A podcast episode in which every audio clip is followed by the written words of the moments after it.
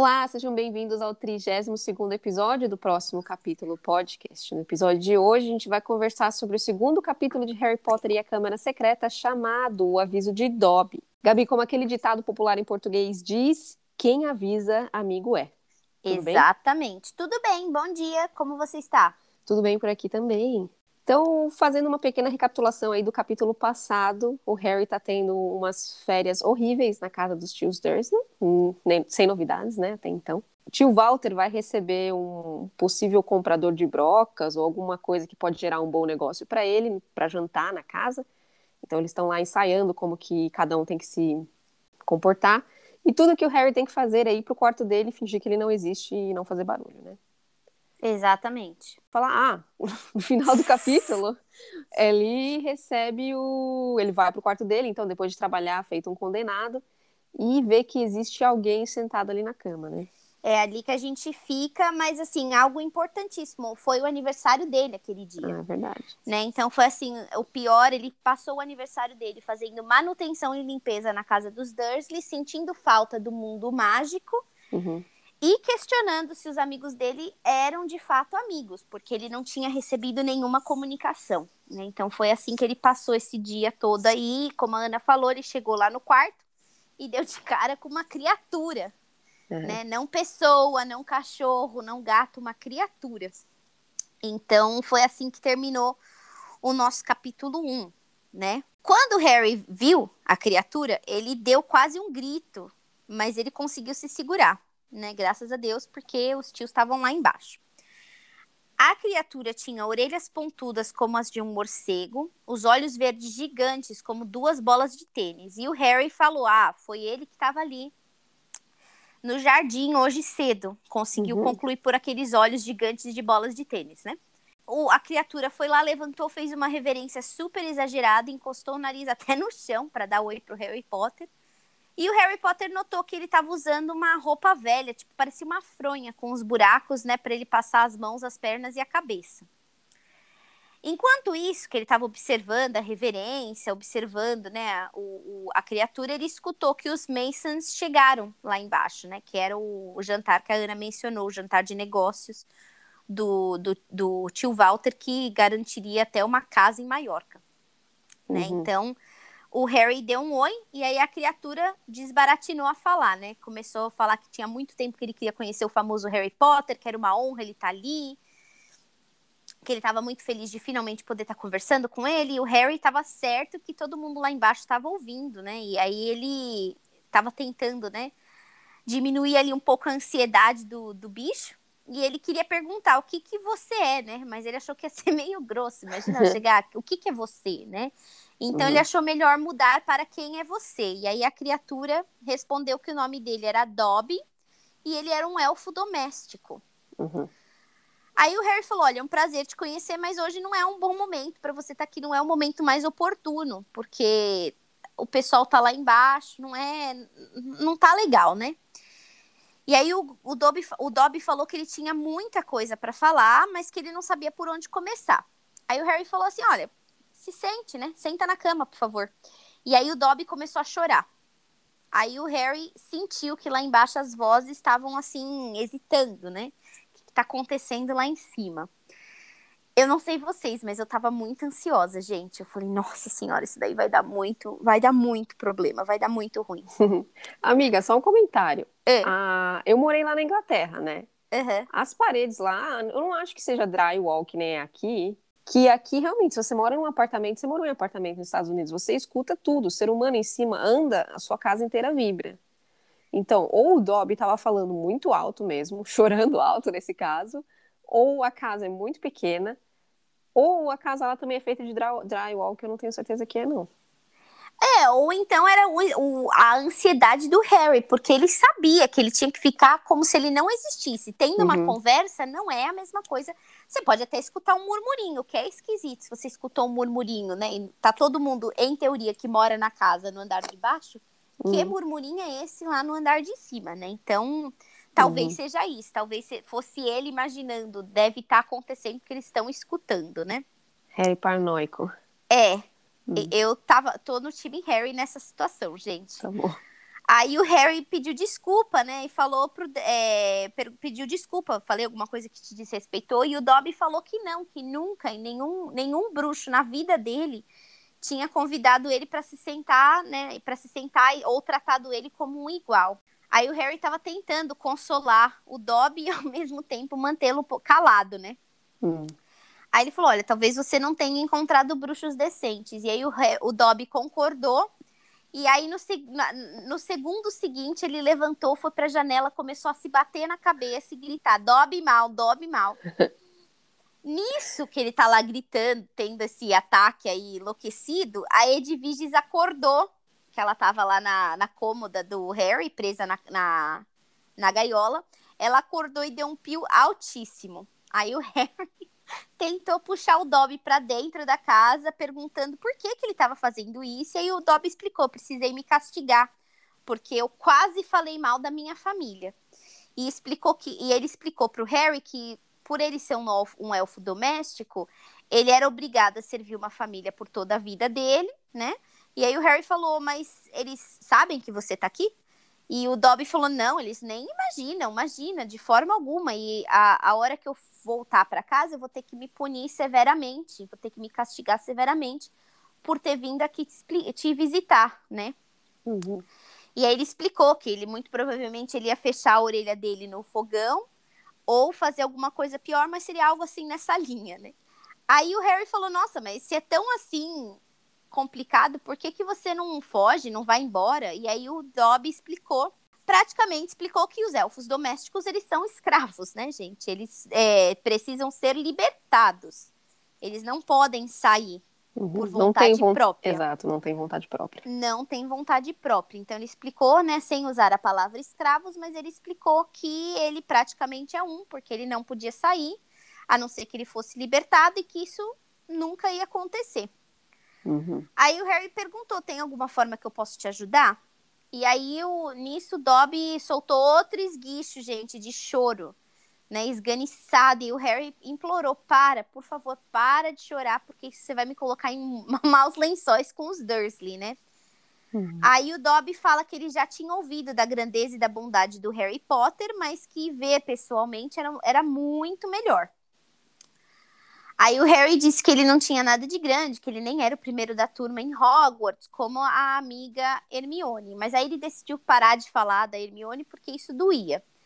Aí teve uma rasgação de seda, caiu, né? É, o Dobby falou: não, mas você foi incrível, você já encontrou você sabe quem. Ele também tinha medo, assim como o Rony, de falar o nome do Voldemort, mas também o Harry decidiu não se estender no ponto do Rony, porque também doía para ele. Uhum. E aí o Dobby falou que achava o Harry muito valente, muito audacioso, mas que ainda assim o Dobby o Dobby estava lá para protegê-lo e alertá-lo que não ia dar para ele voltar para Hogwarts. Tandam, né? É, imagina o choque do Harry, né? Tudo que ele quer na vida é sair da casa dos Dursley, poder voltar para os supostos amigos e de, ir para a escola, para o mundo mágico, e de repente está ali aquele, aquela, aquele elfo doméstico, primeira vez que ele vê a criatura na vida, explicando uhum. para ele que, olha, não vai dar, né?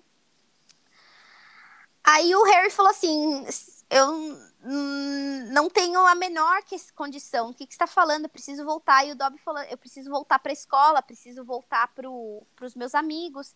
E aí o Dobby explicou: mas se você voltar, você vai encontrar um perigo, um perigo mortal. Que tem uma trama muito, muito pesada acontecendo. E vai acontecer muita coisa terrível na escola. E você não pode se expor a isso.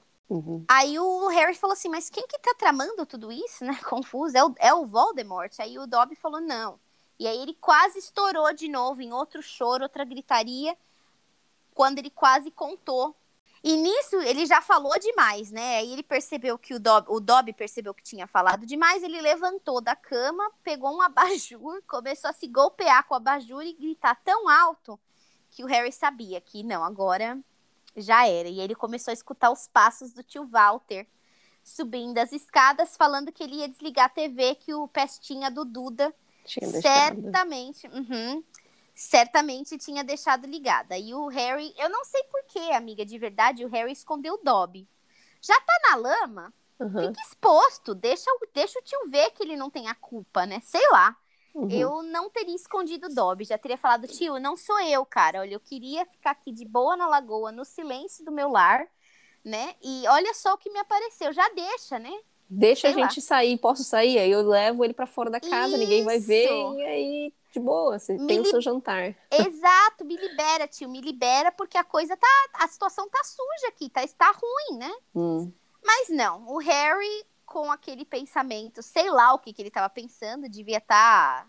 Ele devia achar que o tio ia achar que ele invocou a criatura, ou ele fez alguma magia, e que ele realmente estava desrespeitando a única regra que o tio Walter tinha dado pra ele naquela noite. Pode ser também. é- essa é uma, é uma forma também, exato. Então o Harry decidiu seguir os pensamentos de Ana. É, Gabi seguia confusa. Ele escondeu o Dobby no armário e ele tomou uma bronca gigantesca do tio, né? Tipo, Homérica.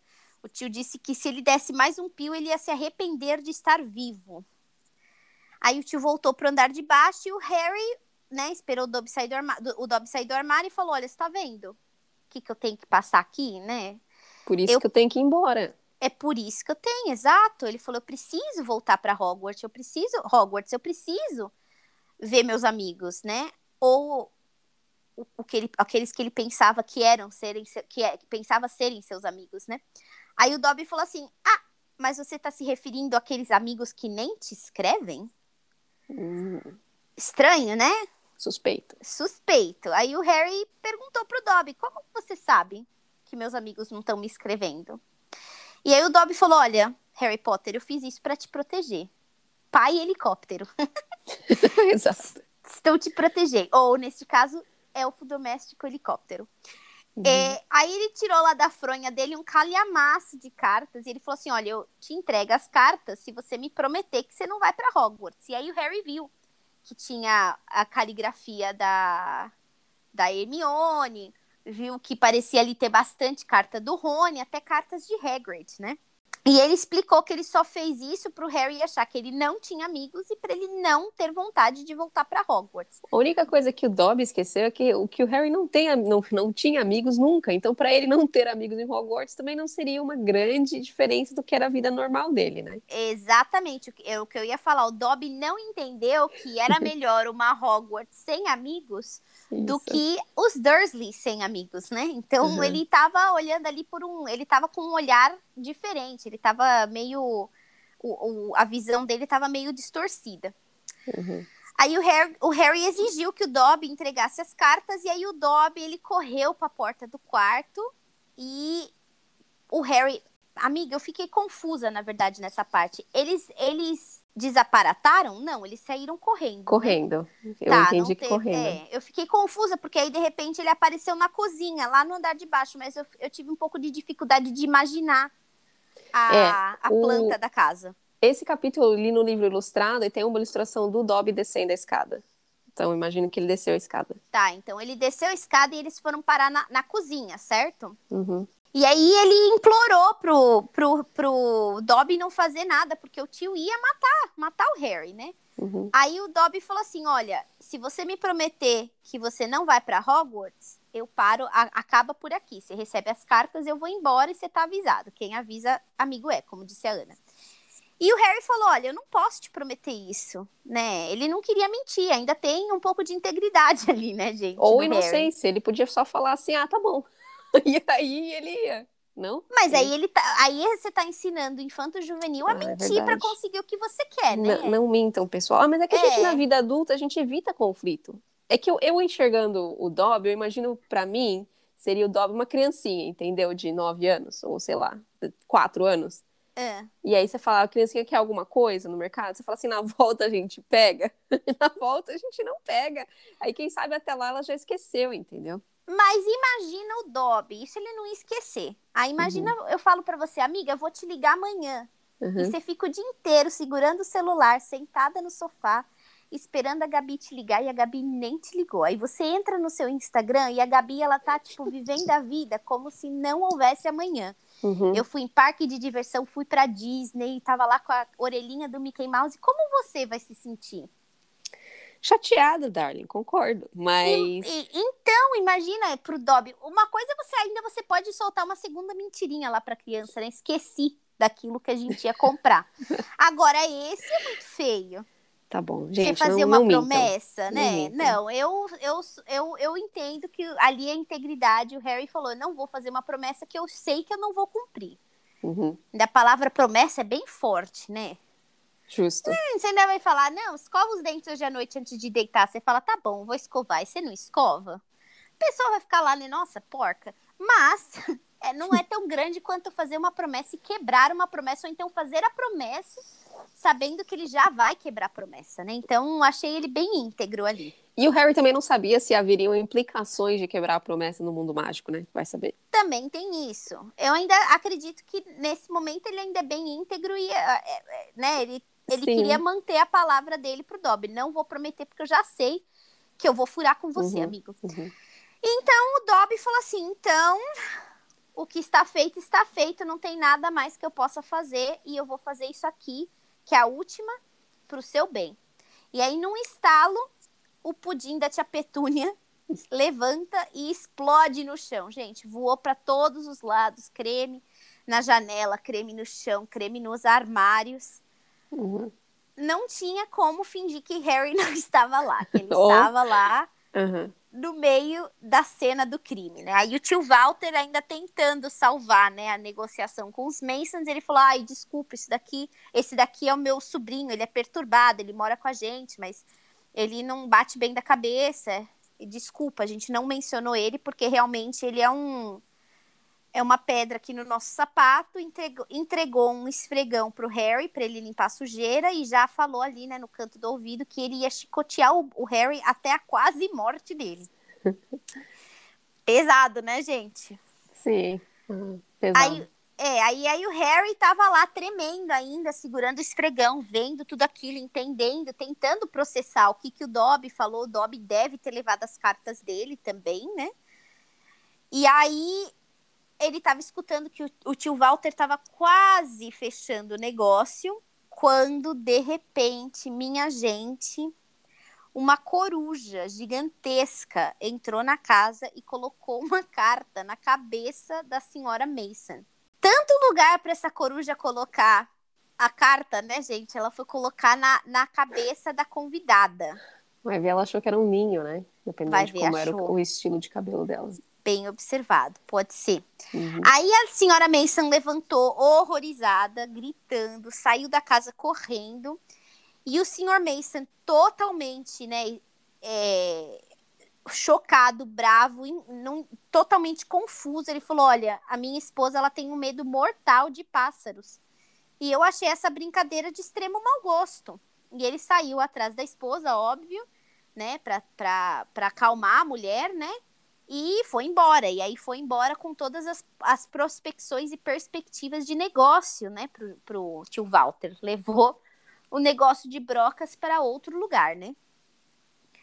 E o tio Walter entrou na cozinha gritando com o Harry, assim, muito irritado. Ele pegou a carta, ele leu a carta, né?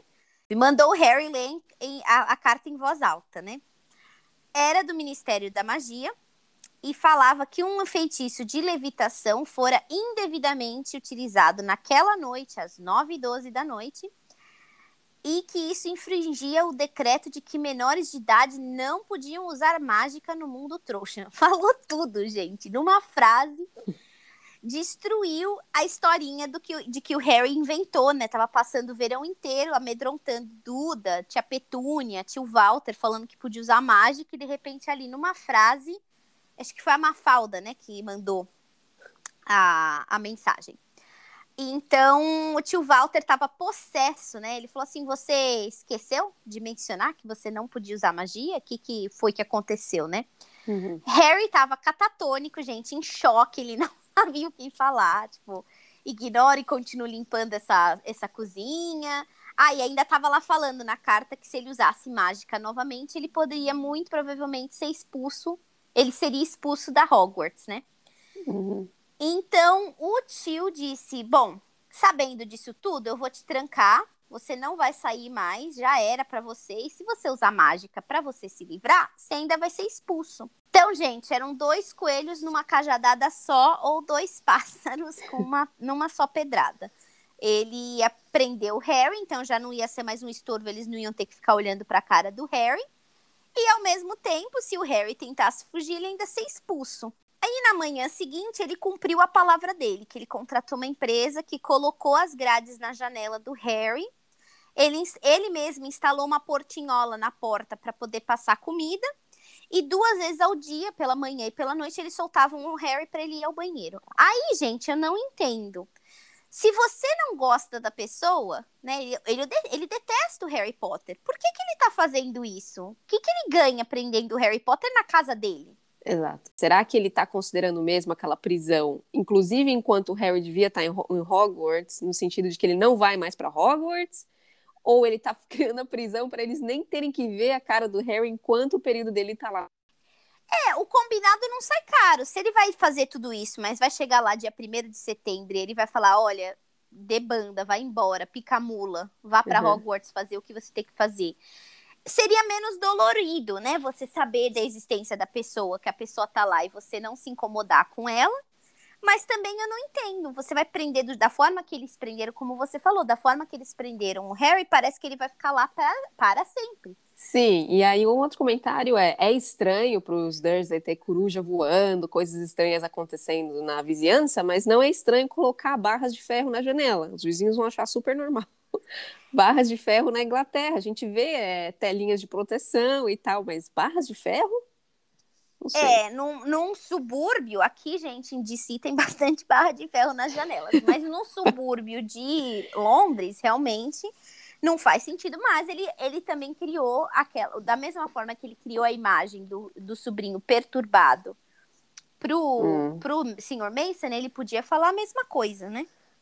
Pode ser. Mas uhum. eu concordo com você, não faz muito sentido você criar toda essa prisão, porque a prisão significa que a pessoa não vai sair de dentro, né? Uhum. Quando na verdade tudo seria mais fácil se ele mandasse o cara para fora. Vai embora, filho, vá. Uhum. Enfim, três dias se passaram dessa situação aí das grades e da portinhola e a situação continuava na mesma. O uhum. Harry não via saída, ele estava começando a imaginar o que, que, vai acontecer quando chegar o momento que eu tenho que ir para Hogwarts, né? Tipo, Sim, Será fora. Que... Desculpa, vai. Pode falar. Fora que ele tá passando maus tratos, né? Tem uma, uma cena, inclusive, que fala que ele tá passando fome. A tia Petúnia passa uma sopa fria de, pela portinhola, no qual ele come. Ele come um pouco e dá uns pedaços pra coruja ainda, pra coruja se alimentar, porque ela também não tá tendo comida, né? Exatamente, né? Ela tá com nojo, mas ele falou: filha, é tudo que você tem. Come aí, porque eu não tenho nada. As entranhas dele doíam de fome, gente. Ele tava assim, realmente, esses três dias definhando, né? Emagreci né, é, mais do que qualquer. Ele já era magrelo, né? Já emagreceu ainda mais. Ele tava uhum. bem mal, ele tava vendo ali o sol se pôr pelo, pelas barras, se sentindo prisioneiro mesmo, né? Ele tava total, ele era um prisioneiro, né? Uhum. E aí o sol se pôs, e ele começou, ele estava sentindo muito sono também, já não tinha, ele não tinha como gastar mais energia, né? Não tinha energia entrando. E aí ele se pôs, ele dormiu e ele começou a sonhar que ele estava num zoológico e ele estava sendo exibido como bruxo menor de idade, né? E aí ele estava lá, a galera passando tal, e aí ele começou a ouvir um barulho de grade martelando e começou a incomodar ele, né? Aquele, aquela martelada toda. Ele falou: "Por favor, para, eu tô tentando dormir, para". E quando ele abriu os olhos, ele viu um ruivo sardento que não era do escaravelho do diabo. Era Por isso estava vivo, né? Por isso que estava vivo, era o Rony. Uhum. E termina o nosso capítulo justamente aqui, com esse pouquinho, esse pinguinho de esperança ou ainda de confusão. Será que ele ainda tá dormindo? Ele acordou, tipo, é, a origem, né? Que você abre o. Você entra do sonho do sonho, né? Ele estava ainda no sonho, o que, que era? Uhum. Será que o Rony veio para salvar ele? Será que vão conseguir é, concluir essa, essa fuga? Será que vai ter inter interceptação do tio Walter ou do próprio Dobby, né? Então, uhum. curioso que ninguém acordou ainda com o barulho das, das grades sendo marteladas, né? Ainda mais num subúrbio no meio da noite que tá todo mundo dormindo. Mas é aqui que a gente fica nesse capítulo 2. Uhum. O que, que você achou, Ana? Eu acho que, ao mesmo tempo que ele termina o capítulo com uma nota feliz, também tem uma parte muito triste que é o sonho do Harry, né? Que ele se sente um animal enjaulado agora. E ele tá literalmente enjaulado naquela existência dele ali no mundo das pessoas trouxas. É muito triste isso.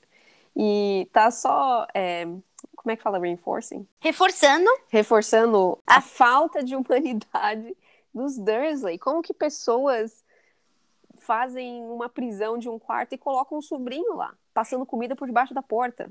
É muito estranho. É, o quanto que o, o a aberração, eles, a, o, o horror ao diferente eles têm, ao ponto uhum. de justamente prender um ser humano, né? E independente, o que quer que seja, não precisa ser um ser humano, só porque você não entende, não significa que não é certo, né? Uhum. E aí entra aí com todas as fobias que a gente vê ao longo do, do, do, dos dias, né, da humanidade, quantas pessoas elas são intolerantes, essa é a palavra que eu queria encontrar. Uhum. A intolerância, né, ele, é, é ele, ele prefere prender o Harry como um animal se eles ignorarem e deixarem os dias passar, mais, mais dia, menos dia, essa situação vai acabar. Né? Uhum. Né? Então tem, tenta trazer um pouquinho de harmonia aí para sua casa, né? Isso daí de, tira total, né? Desarmoniza tudo. Uhum. Então, é, e o sonho do Harry é a extensão do que, de como ele está se sentindo.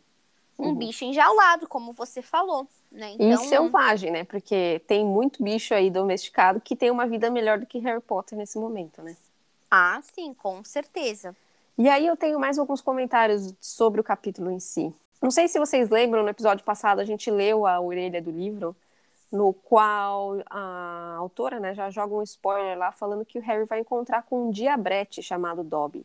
Aí eu fui ver diabrete, né? E diabrete é outra coisa, ele é um elfo doméstico, e diabrete vai aparecer mais pra frente, então não vou dar muitas informações.